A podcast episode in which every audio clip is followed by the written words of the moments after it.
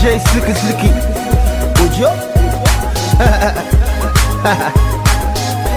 If you say not just me. Hello to you, and welcome to another episode of our podcast, How Nigeria Works. But doesn't. I know, I know, we're terrible people. But Andy said on the last podcast, we're Nigerians, so. We don't work.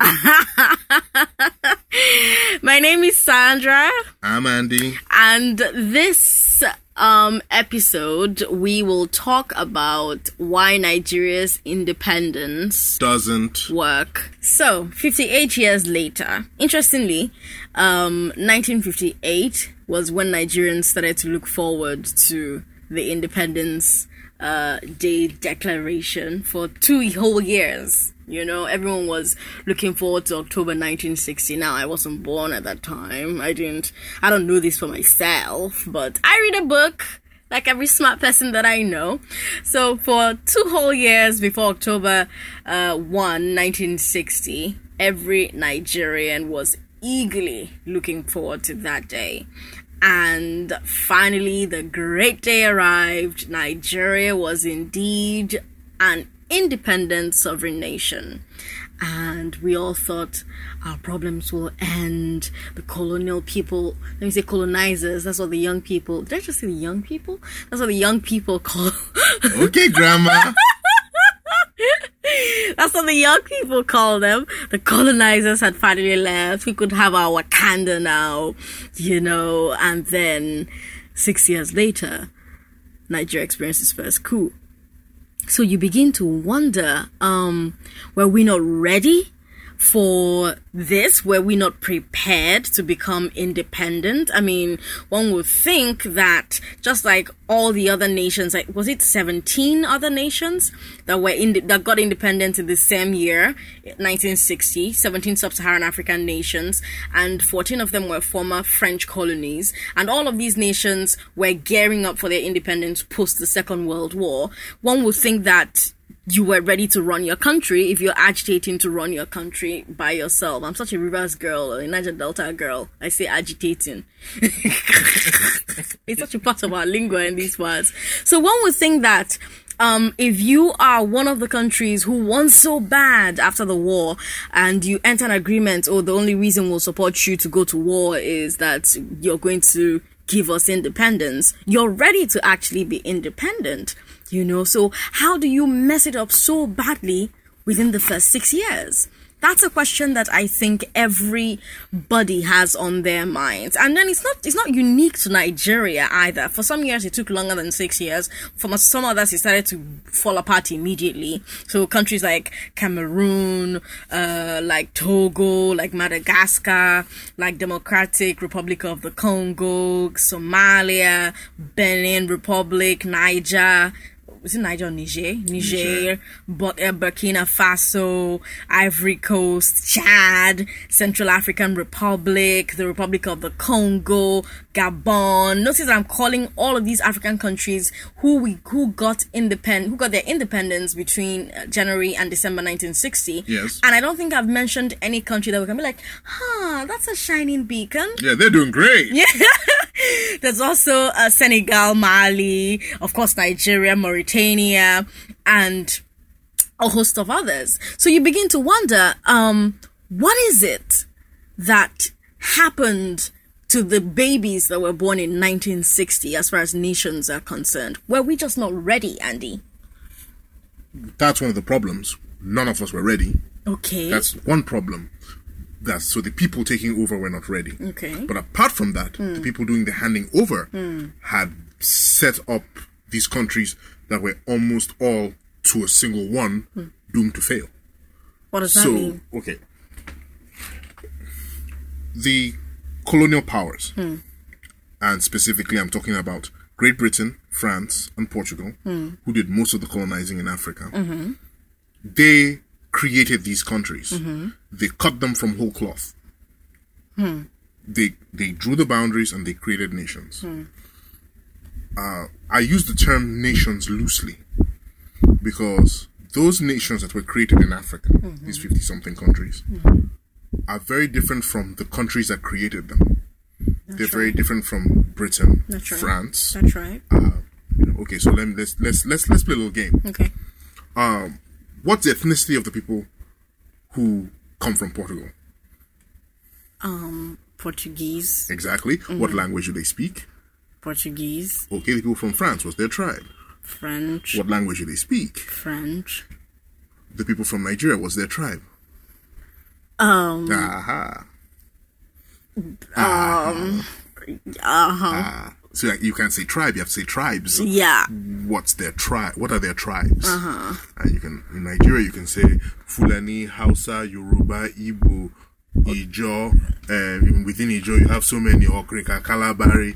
Then you can go to Berom and Igala. And Ogoni. Nu- um, Nupe and Tiv. Ogoni, Efiki, Bibio. And what language do they? And they speak all these languages. That's right. And here's the thing these countries were getting independence in 1960. A century before then, in the 1800s, it had become settled conventional wisdom in Europe hmm. that the best way to ensure that a country works hmm. was to make sure that country was ethnically homogeneous. Hmm. And if possible, even religiously homogeneous. Britain was a more or less ethnically homogeneous nation state. That's what we call them. We call them nation states. That's right. That is a state that houses a nation. A nation is a tribe or an ethnicity, and a state is a is actually a legal entity That's right. that has a bo- has borders and has a government and all of that. That's the ma- machinery, mm-hmm. the institutions. But then the nation is the tribe. Mm-hmm. So you have one nation, one state, a nation state. Mm-hmm. The French had their nation state, France. The Spaniards had their nation state, Spain, and they all realized that this is the best way to have a country work. Hmm. Uh, for instance, so for instance, in the 1870s, when one of my favorite characters in history, Otto von Bismarck, was creating Germany out of dozens of states scattered across Europe, mm-hmm. he unified them into one state, Germany. Uh, one of the reasons why Austria, which is a German-speaking country, was le- left out of that union was that the Austrians were predominantly Catholic, hmm. while the rest of the Germans were predominantly Protestant, mm-hmm. and they were like, you know what, we want to be not only ethnically homogenous but mm-hmm. also religiously homogenous. Smart, if you ask me. Yes. Mm. So that's what the Europeans did in Europe. But in Africa, they created states that were ethnically heterogeneous, hmm. linguistically heterogeneous, hmm. religiously heterogeneous. Hmm. And something interesting happens whenever you have that. You, you have these states populated by multiple ethnic groups mm-hmm. who have an ethnic identity, mm-hmm. and that ethnic identity is now stronger than the national identity. Mm-hmm. So people feel they are more Igbo than Nigerian, mm-hmm. more Yoruba than Nigerian. That's right. They feel they are more um, Ankole than Ugandan. Hmm. They feel they are more, you know, they- Whatever they are, they are than than, the than, than the nation. nation. Then you introduce democracy, party politics, and something happens. You see that the parties start to represent the ethnic groups. That's right. So in Nigeria, At the NPN. Yes, we had um you had um the NCNC here in the east, and the NCNC was a predominantly eastern party, and the east east was predominantly Igbo. You have you had the Action Group in the west, and the, it was predominantly a western party, and the west was predominantly Yoruba. You had the uh you have the NPC in the north, and that's predominantly Fulani Hausa Fulani, and but also plenty um, smaller ethnic groups that are mm-hmm. very sub- substantial mi- minority there. Mm. But you see, the three major parties in Nigeria were along ethnic lines, and you go to most parts of Africa, mm-hmm. the same model Applies. applied. Mm. Like in Uganda, where I grew up, uh, one of the major parties was called the Kabaka Yeka, mm. and that was a party for mostly the ethnic Baganda. And you had other parties. Then you had the UPC, Sounds very African. Baganda. Wakanda. and then you had UPC, that was a predominantly northern party. So that always happens. So then what happens? You go to elections, and elections majority wins.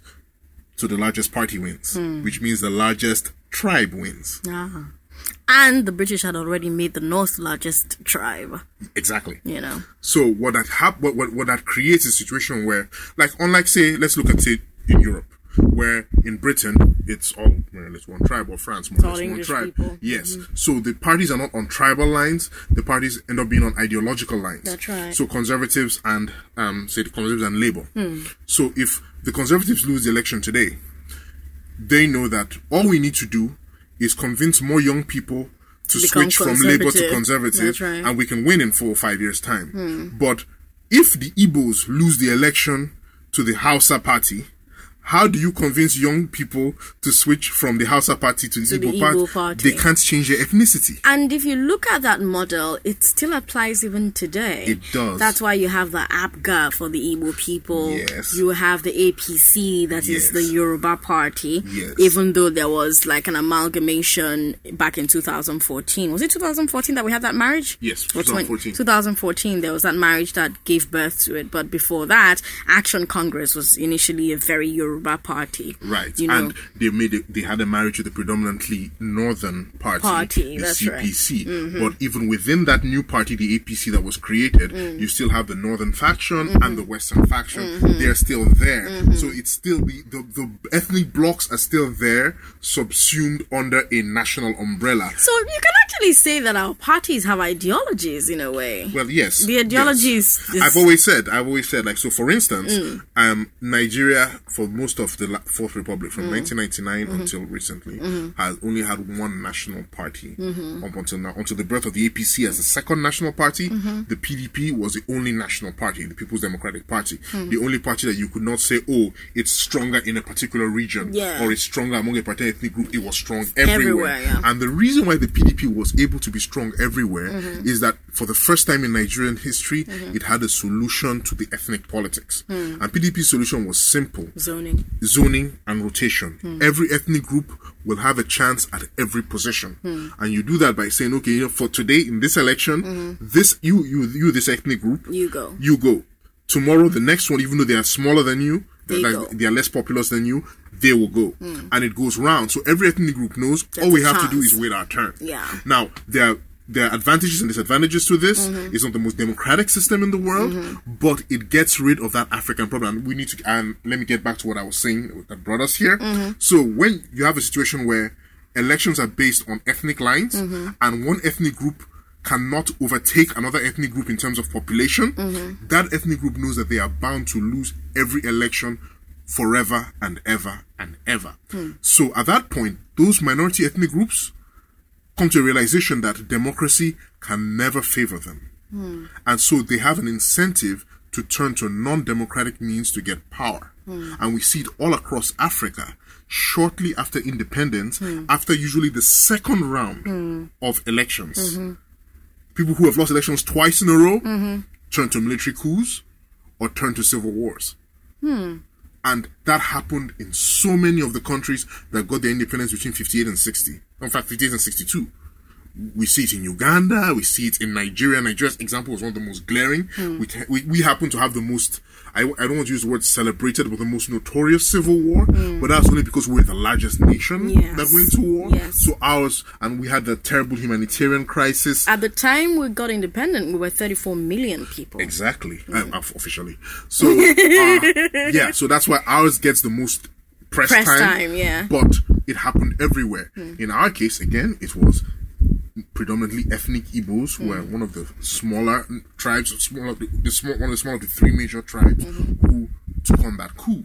And you, you see that pattern repeated everywhere. So basically, what I'm saying is the British and the French and the Portuguese created nations who were doomed to have tribal parties and whose tribal parties were doomed to take on, you know, extra democratic means to take power, doomed to have wars, doomed to have ethnic conflicts, Doomed to have structural issues. doomed to have structural issues. So um, one could one could say that the British and the Portuguese and the Spanish uh, and, and the French um, were not exactly creating countries that could become independent. Yes, because they, they never they didn't have that in mind when they were creating the countries That's to begin right. with. Those these most of these borders were drawn in the late 1800s For convenience. for convenience after the Berlin Conference, and those countries were created for okay, what's the easiest space for us to administer Hmm. was the easiest space that allows us to move resources from one place to the other Hmm. that makes things easier for export to our economies.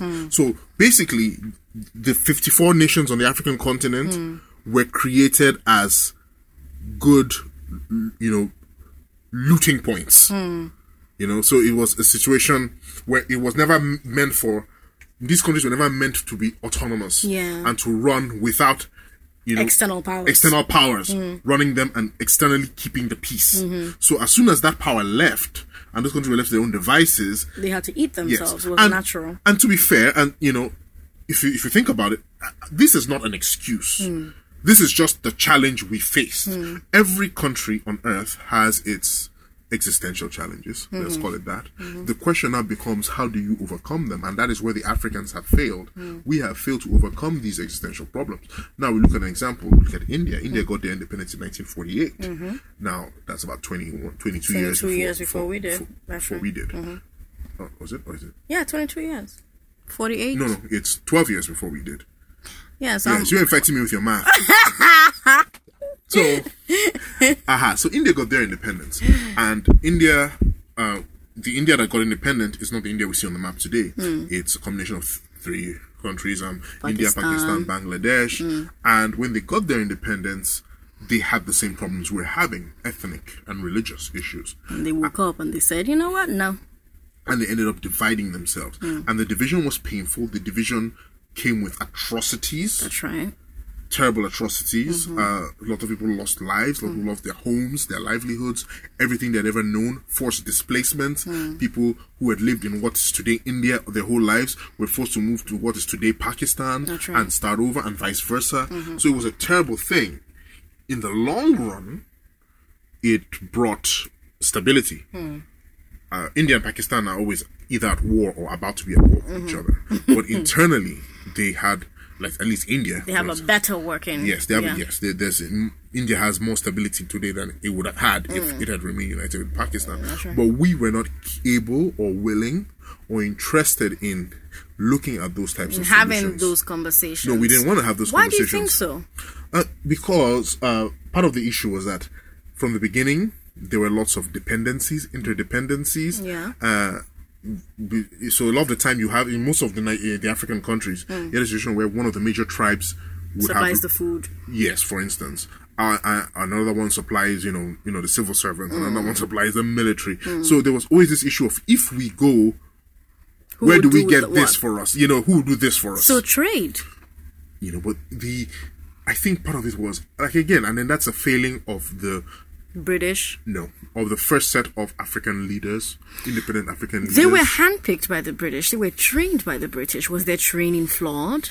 Was their education f- haphazard? Because I mean, if we're here, mm, I mean, we can say, "Oh, we had hind- we have hi- hindsight," Yes, and we do. so We have the you benefit know, of hindsight. yeah. But I mean, one would think that you, as far back as the fifties, you would know that you know what we can actually trade. Yes, I think it, it was also there was also greed. Hmm. There were because when you trade, you have to pay. But if, you're it's together, if you're together, somebody can take advantage and say, you know, so and there's there's power, you know.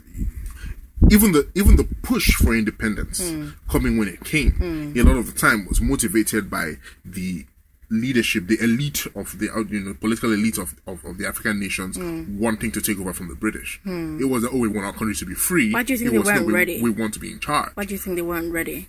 Okay, let's look at a country like DR Congo, for the Democratic Republic of Congo. Hmm. The, the Democratic Republic of Congo did not have enough civil servants to staff even half of their The offices service. mm. Yeah. before they went. They, they declared independence. They didn't have the staff. They just did not have the depth Enough of education. People. Hmm. They didn't have it, but they were insisting. No, we gotta go. You know, so there was that. Uh, you know, so you, you see a lot of that. Let's look at Nigeria. Let's focus on Nigeria. It is Okay. our independence after all. Yes. Not DR Congos.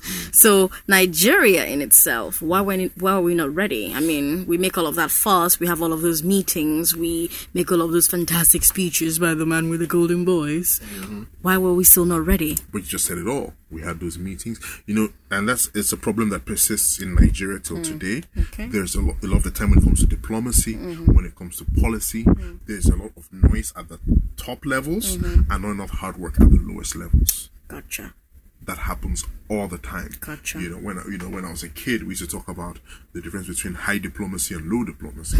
high diplomacy is you know the president's going to sit down and they have the, they stand up after their closed door meeting and they come out and stand in front of the flags and the mm. youth journalists ask them all these questions. That's a high diplomacy. Mm-hmm. But all the the real nitty gritty work is done in little committee rooms mm. by people like young people in their 20s and 30s that nobody ever hears about. And they're mm. the ones carrying all these files and papers and getting down to the brass tacks.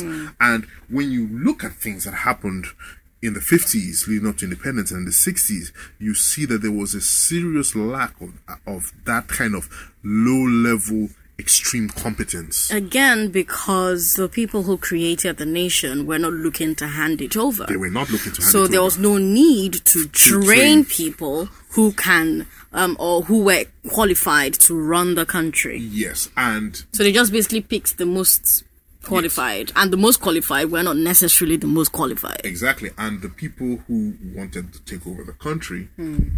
decided that that was not in itself a, a big enough problem. They mm. decided it was not a big enough problem. That we could we, we can we can wing it. We got this. you know, we got this. How hard can it be to run a country? Yes. By God's grace. Yes, I mean there's, there's also that. It is well. yes. It's yes, the yes, yes. it's a very Nigerian thing, yeah, isn't it? yeah, yeah, we got this. Yeah. How how hard is it really? God to- did, God did. Yeah, Don't worry, we'll go down, we'll go down. Okay, so we've been trying and godding it and daying it for the past 58 years. And we've established that we just weren't ready because there were not enough trained people, there were not enough deep thinkers, there were not enough strategists, there were probably not enough economists um, to to know what to do with a country like Nigeria because it's such a melting pot, you know. So we've established that, but um, there's something we know how to do very well. We know how to copy, and we looked at the British and we said, you know what? We like how they are doing their government. Let's copy that.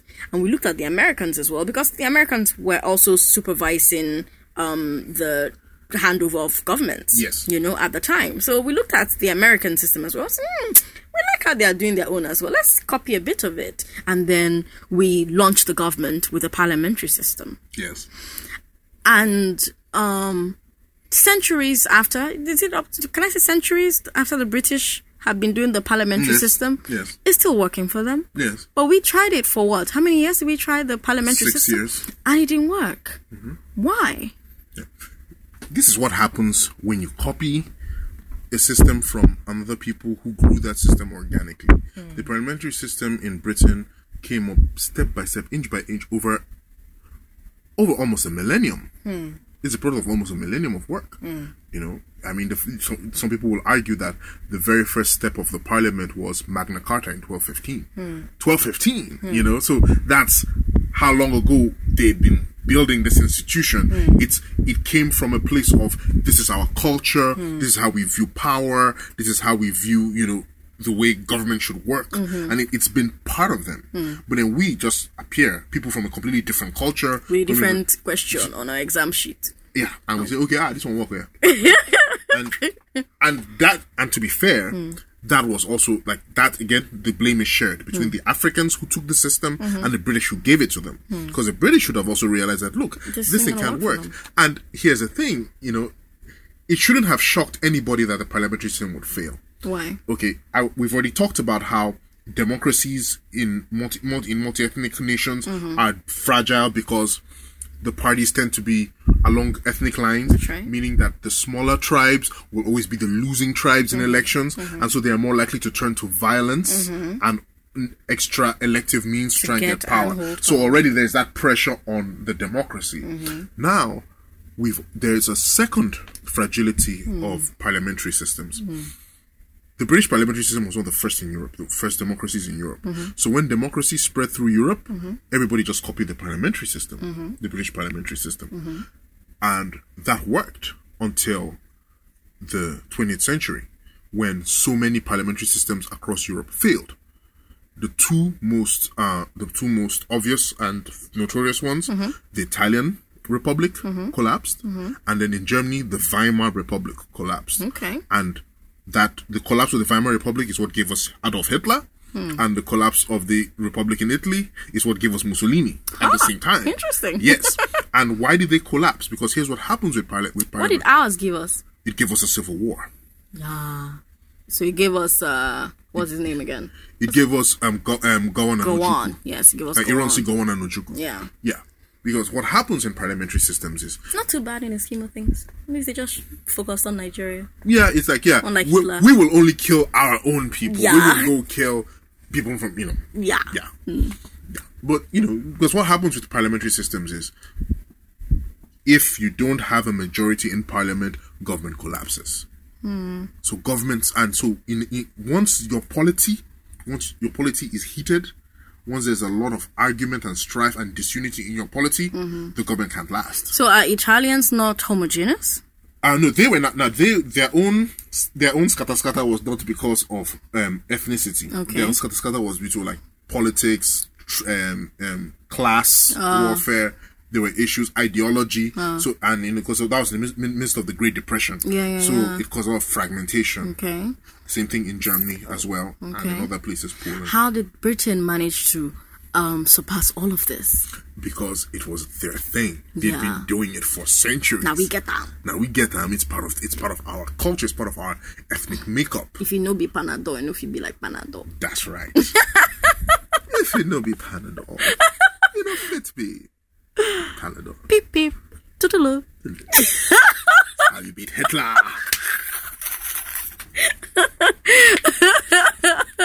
Okay. So So, yeah. So the parliamentary system was more or less bound to fail mm. here, and so that's why you have like even till today you have places like France mm-hmm. and Germany who have a parliamentary system. Mm-hmm. They mix it with a presidential system. So, like in mm-hmm. France, you have a very strong president mm-hmm. who is separate from the parliamentary system. Mm-hmm. Then you have a prime minister who is a product of it, and so they they sort of mix the systems. Mm. So after the Civil War, when we re- we recovered from the war, and after and then Gowon ruled as a military head of state, Yakubu Gowon, for almost ten years. When he was finally overthrown by another military coup by General Murtala Muhammad, Murtala Muhammad and uh, his second in command mm-hmm. and later his successor, General Olusegun Obasanjo, mm-hmm. they decided that they wanted to restore democracy, and they looked at the situation and they assessed what had gone wrong in the first republic and they realized look the problem is parliamentary system it's too unstable. Mm-hmm. Let's get something else. And they said oh look the american system works. Let's do that. let's try that one. Let's copy that. because at least there even if the congress the legislative chamber hmm. is like all scattered and um, you know there's disunity there. It does not affect the executive because the executive is separate from the legislature. Mm-hmm. The head of state remains the head of state and he's the head of government. Mm-hmm. And so even if congress isn't united he can still run the country. That's right. so that's a better system for us. Mm-hmm. That was the feeling. But and the, you know the issues still remained. You know we, we still have other issues like uh, Well, the old the old issues were still there. the old issues were still there. Mm-hmm. The old issues And were still we there. have newer issues. We now have newer issues because mm-hmm. now, apart from our tribal problems we had from the beginning, mm-hmm. we now have corruption, which is which we institutionalized. yes, we did mm. because, like some of us will tell you, because the country as it is set up is designed to give to incentivize corruption. Hmm. The way Nigeria is set up, corruption is The only way to go. it's the most logical choice for a reasonable economic actor in government. My God. But again, to be fair, it's not like Nigeria is the only place where corruption is practiced in government or out of it. It's everywhere else. It's just that in other places it's not celebrated, then you get punished for it if you get caught. In other places, um, Tiberius Tiberius Caesar, hmm. s- Emperor of Rome, had a very he had a quote I love, and he also he used it in, in the context of tax. He was trying to teach, uh, he was teaching uh, Caligula, I think, hmm, mm-hmm. the, how to tax, and he said with tax, you have to shear the sheep, hmm. not skin it. You know, so it's take something, but let the let the animal still be alive. You know, and that's how corruption is in most places. Corruption goes on, but corruption goes on, mm-hmm. but it's not so endemic that it damages the, the, the economy. What happens is, surely because most of the time, governments in other countries mm-hmm. rely on tax. They want tax to function, so it's even tax money that they're trying to embezzle. so the better the country works, mm-hmm. the more tax money is available, the more money can be siphoned away into all kinds of funny places. And so the governments have an incentive for to keep the economies running. American government is very corrupt, but they know that they need to keep the economy on track because hmm. that's the only way they can get money out of hmm. things. Now in Nigeria, we have oil, and not just that we have oil, but the oil is owned by the government. Hmm. Basically, is where Nigeria has now been set up. Oil is no longer is not in private hands, so government has direct revenues from oil. And this was a gradual process, by the way. A fairly gradual, but it became very very pronounced immediately after the Civil War. Yeah. Immediately after the Civil War, They're like, yeah, bring that in. Bring it, Yeah. bring it, bring it, bring it. uh, which, one- use that? Don't play, don't play. Bring it. no, I need that, I need that, I need that. So once that became the case, government's revenue, government's survival was no longer tied to the life of the sheep. So government did not need to share the sheep. Government could skin the sheep if it wanted to. Yeah. So government, Took the whole meat. yeah, took everything. Yeah. Yeah, and just lives off of oil revenues hmm. and is able to just like loot and steal and wreck the country with hmm. reckless abandon hmm. because it does not need the country to work. It does not need the economy to run. It does not need tax revenue from the economy. No, but it it also kind of does because I mean, the the revenue from the revenue from the oil um runs the country long enough for you to keep getting revenue from the oil. So you kind of still need the country to run. No, you don't. Like, see, if the, way the Nigerian government sees it, mm-hmm. see, if there was a way that all of us could just go to Canada and just go leave the country, that's that's what government wants. All of us, except for the oil workers and Come the bankers, should just go and leave them in peace. Okay. To pump their oil, sell their oil, share their oil money, and relax. Okay. Now, before all of the corruption, oh, wait, calm down. Leila. Leila, go to Canada. Stop asking us questions.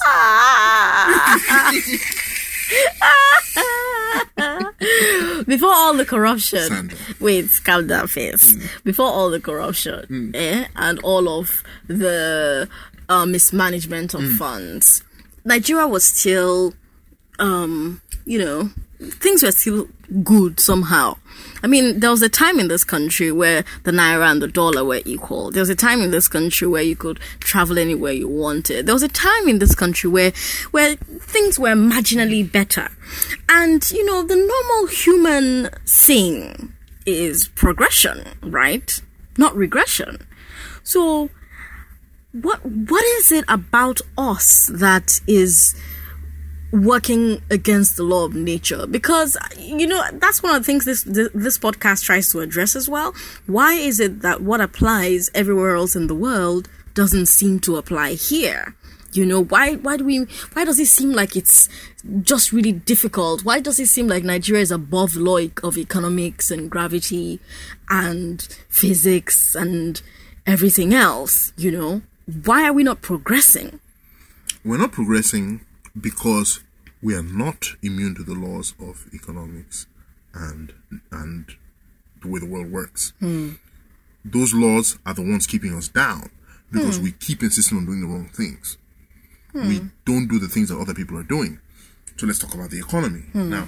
Oh, but first of all, I want to address something. You said there was a time when things were better, and I asked the question for how many Nigerians.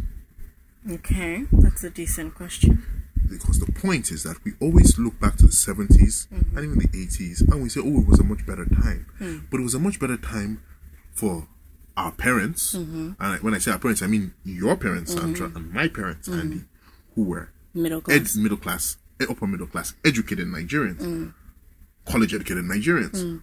Who, but by the way, those are a minority of Nigerians in the 70s Fair and 80s and 60s. Fair enough. And most people in Nigeria in those days lived without electricity, without roads, without water, Without the basic things. without the basic things.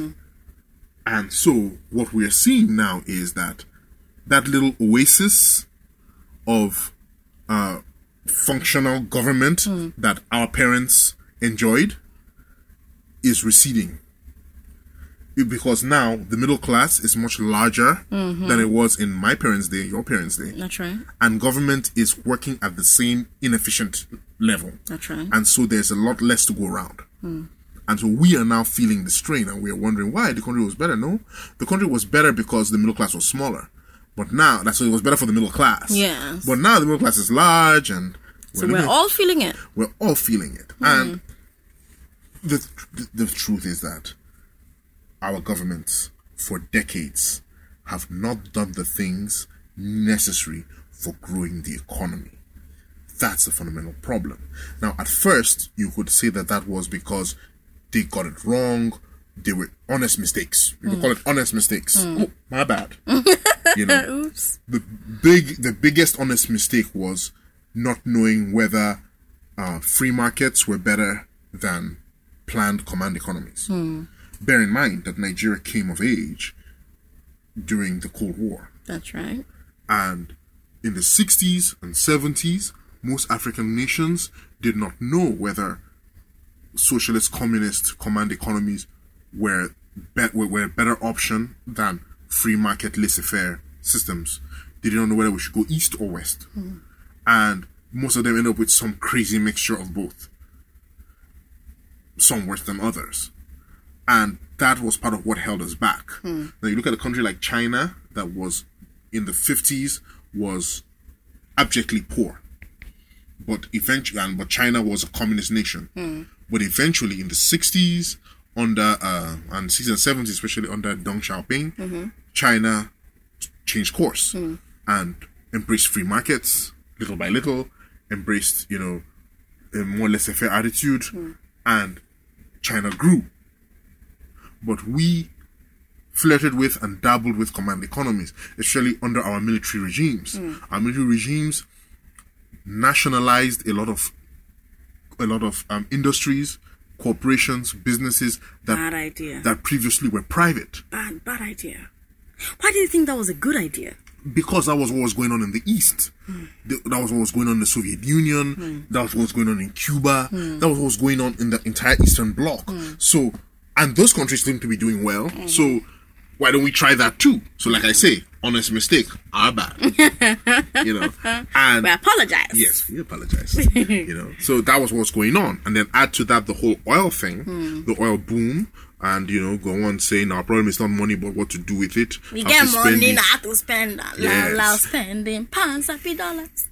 I'm a big boy. The giant of Africa. You know that I'm a giant of Africa. Uh, So, so that's what got us into trouble, and you know, so eventually, so it got to the point where it didn't even oil oil revenues were masking the problems with the economy, hmm. and things were just getting worse, Worse and worse and and worse worse and and worse. And then you had issues like then you had rampant corruption, and you know, and the thing was also debt. Africans, African nations got into a lot of debt, Yeah. especially countries like Nigeria, because and we're we're back in that cycle of debt now. But in the seventies, in the 70s and 80s, we were borrowing like it was going out of business. It was going out of style. We were just borrowing money because, and everybody was glad to lend to us because we had all this oil revenue, mm-hmm. and you know the Paris Club doesn't care. Is it So- scary that in the 58 in the 58 years that we have been independent, we've been an independent nation, not a lot has changed? Does that scare you? Does that surprise you that not a lot has changed? You know, history repeats itself. Yeah, that's you know, not a lot has changed because if you don't get the real the, the right lessons out of history, Yeah. things keep happening. That's right. and we just don't learn. So, we What do you think we could have done different? When at what point? So many things. uh, in the beginning, Well, in the in the beginning, God said, "Let there be light." in the beginning, um, we needed Let's agree that the contraption Nigeria should not even have happened to Yes. begin with. Okay, fine. But it happened. it happened. and you know we've said you know what we we we grown now i'm Mm-hmm. a grown man i need to move out of your house i'm 18 now so uh mommy says okay fine go live your life Mm-hmm. be an adult what what should we have done at that point Well, the I think we, more powers should have been devolved to the regions. Um, more powers. I think t- to an extent the we should have found a way. We should have found a way to make the politics at the national level less do or die. We could have, like for instance, How could we have done that? okay, we, you know, Because it's very easy for us to make all these, um, you know, proclamations and then not have like, you know, workable step by step solutions. I never make proclamations without workable step by step solutions. Let's hear workable solutions. We have two now from Nigerian history. Hmm. One given us by Ibrahim Babangida mm-hmm. with his two national parties. Mm-hmm. In fact, we have three. Hmm. 1979 mm-hmm. basically said to us, "Look, you cannot you cannot uh, control the national government unless you have your party has a strong electoral showing in all the states or in a majority of states." have structure. Yes, you, you, you it's not just about you can't just win because you are very you are very popular with your tribe. You have to show That you're popularity popular with in all the every tribe. tribes. hmm and that's a fundamental thing. Uh, that's why, um, what's his name could win nationally. Abiola. Yes. If you haven't listened to that episode, by the way, you should go ahead and listen Mm-hmm. to our June 12th episode. It's really good. Yes. Now the PDP gave us another solution: Mm-hmm. rotation and zoning. That says, look, you know what? Yeah, another tribe is gonna. This tribe is guaranteed to have this position this time around. But didn't Tafawa Balewa and Nnamdi Azikiwe and, um, who was the third person again? Awolowo. Yes, didn't they do that? A version of that? Well, no, I know. Will. It, it, it, it was a. It was only between A variant Azikiwe. of that. It was a. As okay, I think okay. Yes, Ahmadu Bello, Tafawa Balewa, and um, Nnamdi Azikiwe. Mm-hmm. Yes. But what they had was a senior partnership and a junior partnership. Okay. So you had the senior partner was the NPC in the north, the junior partner was the NCNC in the east, and um, the NCNC got the presidency, which was ceremonial, and the NPC got the prime ministership, which w- had all the power, and that left the action group, Awolowo's action group, the Western Party, completely and permanently in the dark, out of the loop. So there were, it, was not a complete solution. Which is why um, what we have now with the Senate works a little better. So you have someone from one part, it, another yeah. person from another, another person from yeah. Yes. So these are all the things, but, But these it's still not even truly representative, though. no, it isn't because we see, and that's the thing. There's only so much you can do. Yeah. Because um, the country, I, I, I one of my one of my orgas, one of my my orgas from far on Twitter, uh, Mr. Andrew Ali, mm-hmm. always says that Nigeria is like a fractal mm-hmm. that you even within the tribes you divide Nigeria into tribes and say mm-hmm. okay each tribe should have this thing so that that tribe will be happy. Now within that tribe, that internal There's divisions. still that's right. And so they will now fight over that within the tribe. You take, each division has its own subdivisions all right. the way down. Yeah. So you can't keep like dividing the country. You can't keep trying to appease each tribe and each subdivision because at the end of the day, there'll always be more. Okay, so solutions. What um, IBB tried to do, what the PDP did. You Did- said there were three. was the third? Yes, and then like I said, 1979, which is um, you must be popular everywhere. Yeah. Yeah. So that's that. All that is is just that's a political solution. That's two.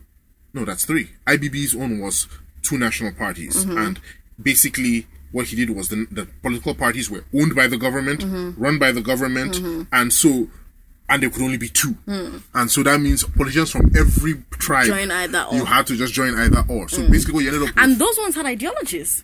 yes, one was a bit liberal, one was a bit conservative. Yeah. but it's an artificial solution. It's not the best, you know. But any, what, what it ended up with was parties were strong, were almost evenly matched in every Every, state which was good. which was good, but you know, you know, you- when too much government interference in anything can't be very good That's right. over time. That's but yeah, so you- what I'm saying is, at least we have ways to diffuse the Mitigate political so- tension. Mm-hmm. So that's that's the that's one so that's one set of solutions, mm-hmm. political solutions. Mm-hmm. Then on the economic side, we need to like.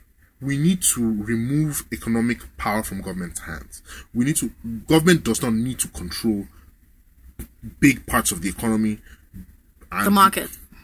Yes, not just the market, but even resources like oil. There's no reason why government should own oil. Sacre bleu. How dare you, sir? I dare. oh, I dare. How dare you, monsieur? How can you say that the government cannot, uh, uh, what you say, uh, control the oil? Are you French or Arab? I don't know.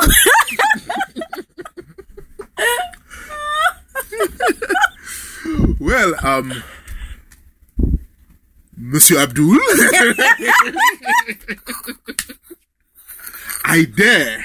No, because that's that's been the root cause of, of our problems. Is hmm. that now it makes government a juicy prize. Yeah. Oh, people will fight. About to and- kill for. Yes. Hmm. And it also puts government off the hook hmm. because government doesn't have to work. Politicians don't have to work to grow the economy in order to, you know, enjoy, eat, and all. They can just share oil money. Yeah. So these are the reasons. These are some of the reasons that we have not worked up till now, where we're where we're regressing. regressing We're regressing, and and the truth, like at the end of the day, like I, I was saying yesterday on Twitter, this thing comes down to the fact that we have a political elite who are not accountable to the people. And that is no different than what we had under the British. The ruling elite. So we traded white colonizers for black ones. Exactly. That's the problem. And it remains that way. Now, the British were able to keep their control because of, uh, you know, military superiority. Yeah. They have the guns. Yeah. That is why they could stay in power. Yeah. Today, the political class Have the money. They have the money. It's economic superiority, financial superiority. They use it to control elections.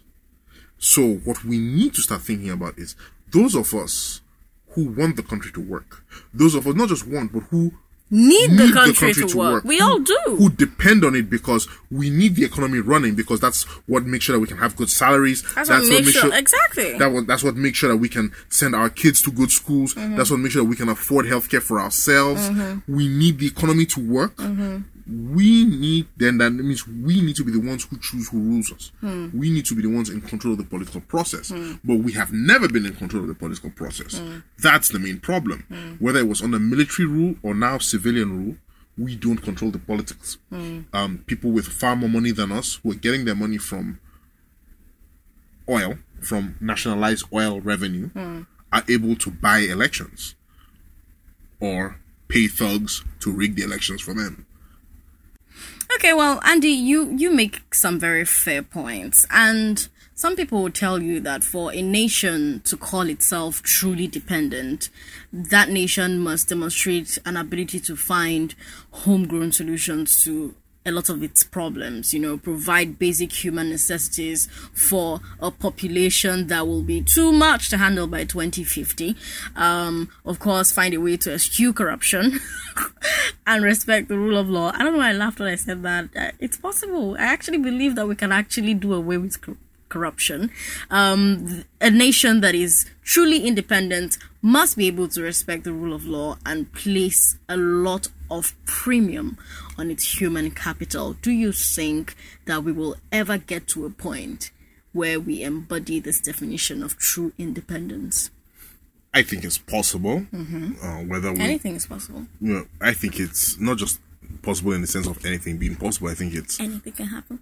No. I think it's it's well within reach. Hmm. It's well within reach, but it's a question of are we willing to do the difficult things that we need to do to get there. And when I say we, I'm not talking about government. I'm not talking about those who generally have access to power. Hmm. I'm talking about the rest of us who have to find ways to hold them accountable. Hmm. Because the part of the problem we have here is we have a situation where a particular group of people have captured the country. They've captured governance, government in the country, and it's working for their benefit. And we are somehow miraculously expecting these people to let it go. yeah. It's like uh, Martin Luther King said freedom is never voluntarily given by the oppressor. It must be demanded. I, I wish I knew how to do voice impressions. It must. It must be demanded. Yeah, yeah, yeah. By the oppressed. Yeah. So yeah, but it's true. He's he, he's he was right about that. Yeah. You know, we. you- So you need to give us, you need to give power to the yeah, younger we- people. why would- why shouldn't why doesn't government do, see? They are not doing because they are greedy, selfish people, and they're also what we call rational actors Hmm. because people do what they can get away with. That's right. and they've been able to get away with this. And at the end of the day, they don't really believe in the country. You know, we we all have a problem there. When it comes to the patriotism thing. Mm-hmm. If you you know, patriotism is what allows you to give up on certain advantages, per, give up personal interest on behalf of something else. Yeah. You know, in this case, on behalf of the country, the hmm. nation, something greater. But if that doesn't exist across the board, hmm. you know, people will act in their own self interest at the expense of the nation. And that's what our rulers have been doing. They're not patri- well. They're patriotic to their cause. Yes, but their cause is not Nigeria. Their cause is in Nigeria. Yes, and so you are expecting people who don't believe in Nigeria suddenly to act in Nigeria's interest. and take care of Nigeria. It's not going to happen. That's right. So we have to get to the point where we realize, and you know, two things make you make a people patriotic or make a people commit themselves to a collective. Hmm. It's either a shared love for each other or some sort of shared loyalty to each other, or re- recognition of a shared threat. And we have a shared threat, We baby. have a shared threat. yes, we do. and we realize that look, we're all, you know, um, I think it's do we even realize that we have a shared threat? No, we do we don't. realize that we are all in the same boat? All of us are getting really screwed. All of us. yeah, you, you know, what's often missed about like the American Revolution Mm-hmm. is that the thirteen colonies were not initially going to be one country. Hmm. They could have all asked for independence separately and all Mm-hmm, of that, but they all got together and decided to move together. Hmm. And one of the one of the leaders of the revolution famously said, um, "Gentlemen, we must all hang together." Otherwise, we will surely hang separately, and that's the situation we we've had in Nigeria for the last fifty-eight years. We're hanging separately. All of us are hanging separately. and we don't even know that we're hanging. We don't realize. and and the worst part is the hangman has convinced all of us that the person swinging next to us on the gallows is the person responsible for our slow death. Mm. They've taught us to hate our- our fellow Nigerians mm-hmm. because they're from a different tribe. But hold up, though. Is, is there a way to hate someone and still work with them? Because I, I, I, I, I will use myself as an example. You know, in mm-hmm. my workplace, um, my former boss used to say, "Yo, you don't need to be friends with your co-anchor. You don't need to be friends with your co-host. You just need to do the job. At the end of the day, the station is the job. The show is the job. So you can hate each other's guts, but you put that mic on, you do a goddamn good job and make sure that your show is great. And then when you put the mic off, you can go back to hating each other. So is there no way that this can apply to us as a people? Because we keep Yes. preaching, oh, love each other, oh, unity, and yeah, yeah, yeah. Those, those are all nice sounding things on paper. But is there no way to make even the hate we have for each other work for us? Yes, as long as we recognize that we have mutual interests, hmm. then we don't have to like each other to hmm. work together to build a country. Hmm. We just have to like, hey, this, these other people, they want the same things I want, and then and actually, once you realize that, it's harder to hate. By the way, That's right. but the problem we have is, apart from hatred, mm-hmm. we also have distrust. Ethnic groups are taught to believe that other, other ethnic, ethnic groups groups out to get them. out to get them. Hmm. And so, if we work, if I work with you so that we can get power, you will use that power against me. I will not. I will not work with you. Never. God forbid. And that has been that's that's been the story of Nigeria. And, and so you have people. So you end up with a situation where turkeys are voting for Thanksgiving Yeah. in Nigeria, where people are choosing to follow members of the political class mm-hmm. who are plundering their country mm-hmm. simply because oh he's from my tribe. and he's from your tribe doesn't really mean shit at the end of the day. Not to him.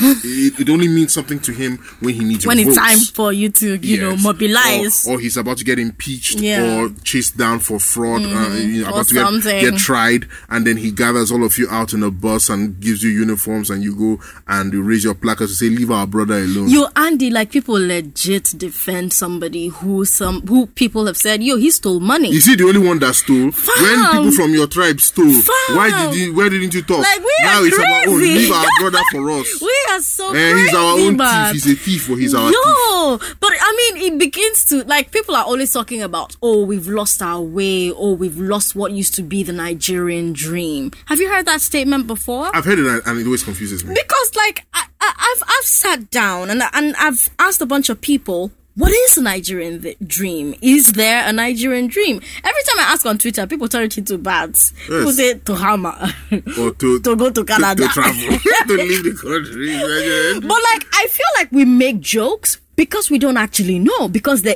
isn't any Nigerian dream. No, because but how could there be a Nigerian dream? Like there's barely a Nigeria. Hmm. Like if you think about it, I mean, what I mean by that is, like my generation, hmm. We're better. Is your generation my generation? Well, oh yeah. Incidentally, um, since our last podcast, Sandra and I have both celebrated birthdays. Yeah, So we're both a year older. I'm 19 years old. That's my story. I'm sticking to it. Shut up. Andy, why are you quiet? You're going to make these people think I'm lying. Absolutely, I didn't. he- I I did not hear anything you said. I have no idea what you're talking about. Anyway, yes, we've turned older. Let's move Yeah, on. so we're both older. So mm. yeah, yeah. I think you're part of my generation. Well, yeah, we're better about I'm 19. How can I be part of your generation? people of our generation are better about seeing themselves as Nigerians than mm. people from, say, our parents or grandparents' generation. Mm. Those people saw themselves first as people from their tribe, Because they then- experienced the wars. even those before the war. Like Hmm. that's why the war happened in the first place.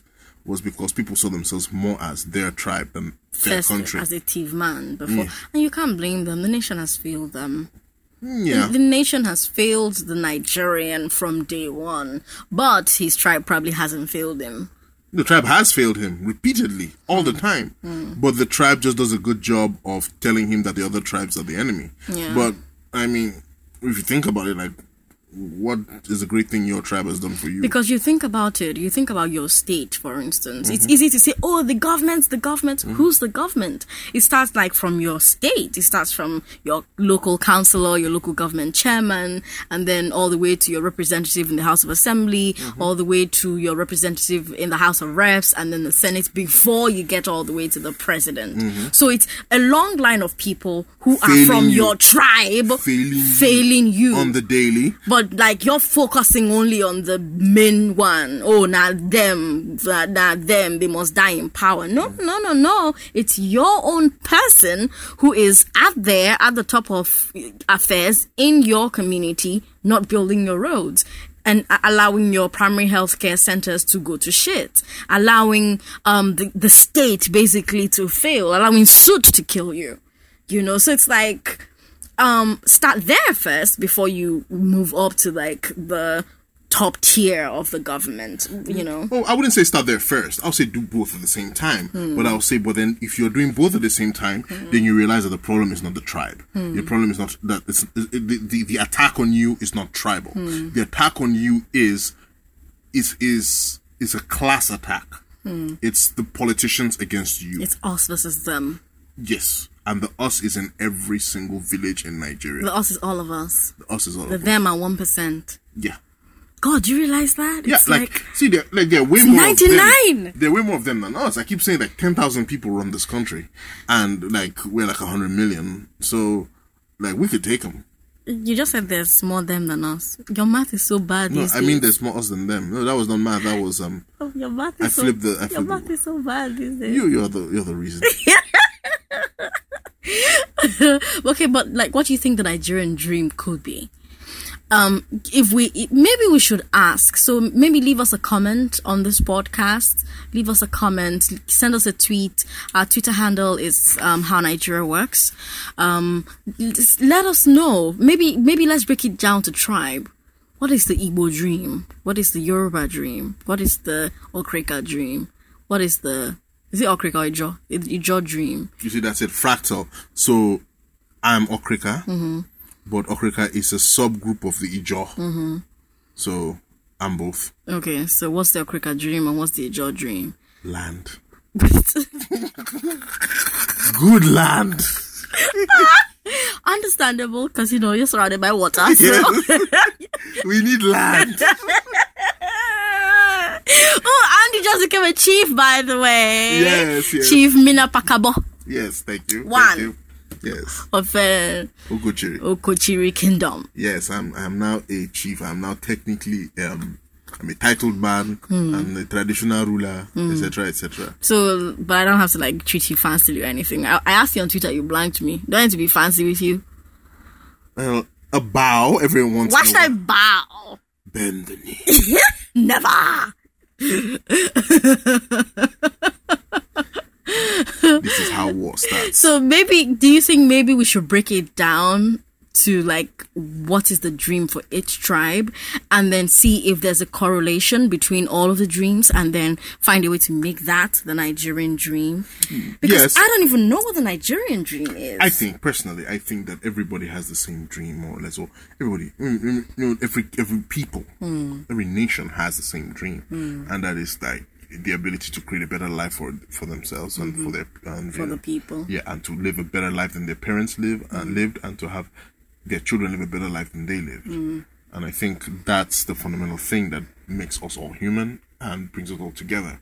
Uh, the problem we have is oftentimes we're told that other people are the ones stopping us from achieving that. Mm. And you see that here in Nigeria with our tribes. Mm-hmm. You see that in America with Trump telling the people that it's the Mexicans and we're in the war. You In see China. it. You see it in Britain and Brexit, and mm-hmm. it was in migrants, and you know, ev- everywhere, everywhere. people are being told that somebody else is the reason why you can't have the things that you dream for. I remember reading an article somewhere, and the writer was asking what it is that we were doing wrong. Why, why, what is it that we're not doing right? And this author went on to answer and say that primarily it was the absence of the right attitude by all the stakeholders. You know, basically saying, yes, Nigerians are seeking change, but they do not want to change the attitude that has made Nigeria the way Nigeria currently is. well, I don't know. Because it's that same attitude that is saying, not them. Yeah, if it's that, like you know, you know, you know me. I've been, I'm a broken record, hmm. and I keep on saying that. Last, last, what it comes down to is we need to like, we need to Take back this take country. control. Yes, we need to stop being passive hmm. during elections. We need to organize, and we need to take control of the electoral process so that those who end up governing the country fear us kicking them out of office. or us. I remember you saying that on Twitter. That's powerful, by the way. Yeah. You know, they, Oh. they need to be accountable to us Yes. Yes. and not to the people whom from whom they borrow money to um To to to, to run for election. office, Yes. We, you know? we need to be their godfather. yes not We need to be the political godfather. Yeah. Uh, Ca- and can we be the godfathers yes, we can. But you know, if we just the problem is, it's it's hard work. you know you're always saying andy that um there needs to be a party funded by the middle class Yes. everybody's not going to be in a party funded by the middle class. And who's to say that this party funded by the middle class will go up against um, one of the old parties, an APC or a PDP, and when? Who's to say that that's going to happen? It, I mean, we have the conservatives and the Labour Mm-hmm. and the and the uh, what's it called? Um, the what's what's in America again? The Democrats Democrats, and and Republic- Republicans. You know, so it's it's it's a pendulum. It's, of it swings a both pendulum. ways. Yeah, Yeah, it's a so pendulum. you and know, what's going to happen is, and that's all I want. I don't want a situation where one party wins all the time. Hmm. What I want is a situation where you have different parties representing different interests Hmm. and then you now have a situation where the politics is sanitized Hmm. And people can't just go and write results and win elections by writing results Hmm. they're actually it actually becomes a serious competition when that happens you start to have independent people determining who, who wins Hmm. and that's the natural order. You just you like you mentioned Lab- Labour and Conservatives in in Britain. You know, you had initially the Whig Party, That's right. and eventually you had the Whigs and the Tories, and the Whigs and the Tories were both parties that belonged to the aristocratic class. Then eventually in the 1800s, I think it's the 1800s or the 1700s. Sorry, fact check me, somebody. The um. The, you, the Liberal Party came up, and the Liberal Party was a middle class party, funded by the middle class, representing industrial interests. And they now started fighting with the Whigs and the Tories. And they didn't win all the time. Sometimes the Tories won, sometimes the Liberals won.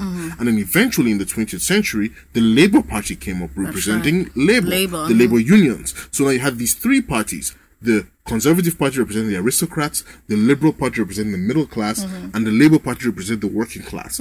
And they were fighting over elections, over policy, over ideology, and no one party won all the time. That's what you want. That's what I want. And Hmm. that's what moves the country forward. When all the vested interests in the country Are have political represented. Hmm. representation and there is now a battlefield of ideas. Okay, well, this is where we wrap up the podcast for today. I think we have done a pretty good job of tracing this thing back to its roots, where we said to start with, we shouldn't have even- been made a country. And then we were made a country and we were not given the right tools for the country to work. Mm-hmm. And then the people who were left in charge or who decided, oh, we're grown enough, we can We wear the got big, this. we got, we, we can wear the big boy pants now um, did not go Alarming overconfidence. Alarming. They forgot to carry their belts along, and so the pants slipped and tripped them up, and uh, we went down, down, down, and here we are, 58 years later, always asking the question: Should we have gotten independent at the time we got independent? yes, that's. I mean, look, I, I'm not. I'm, not, I'm never going to be one of those who says, "Oh, the British should have stayed on." Mm. You know, the British are the Should they have stayed on a little longer? no, because were they going to do the serious work of getting the people who they conquered prepared to govern themselves? No, they were Mm. they never going to do the job. yeah. So we're just going to have to figure it out for ourselves. It was it was always going to remain an exploitative. Shame on the British. Shame on the British. Okay. All right. His name is Andy, by the way. You can deny him visa if you want. The football team suck. Look forward to our next episode. Um, we're going to be talking about something pretty interesting. We're going to try as much as possible to not let it stay too long before we bring you new episodes. We're going to practice what we preach and work. Yes, but won't. Some that we're gonna work. we will work. Thank you so much for listening. Thank you uh, so much for your patience. We apologize for not being consistent. We'll try and do so much better. Follow Andy on Twitter at Andy Roido. Follow me on Twitter at S. We're very, very um, interesting people on Twitter, if I do say so myself. And of course, follow our Twitter handle, How Nigeria Works. But doesn't. Again, until the next episode, enjoy your day. Happy Independence Day. Bye.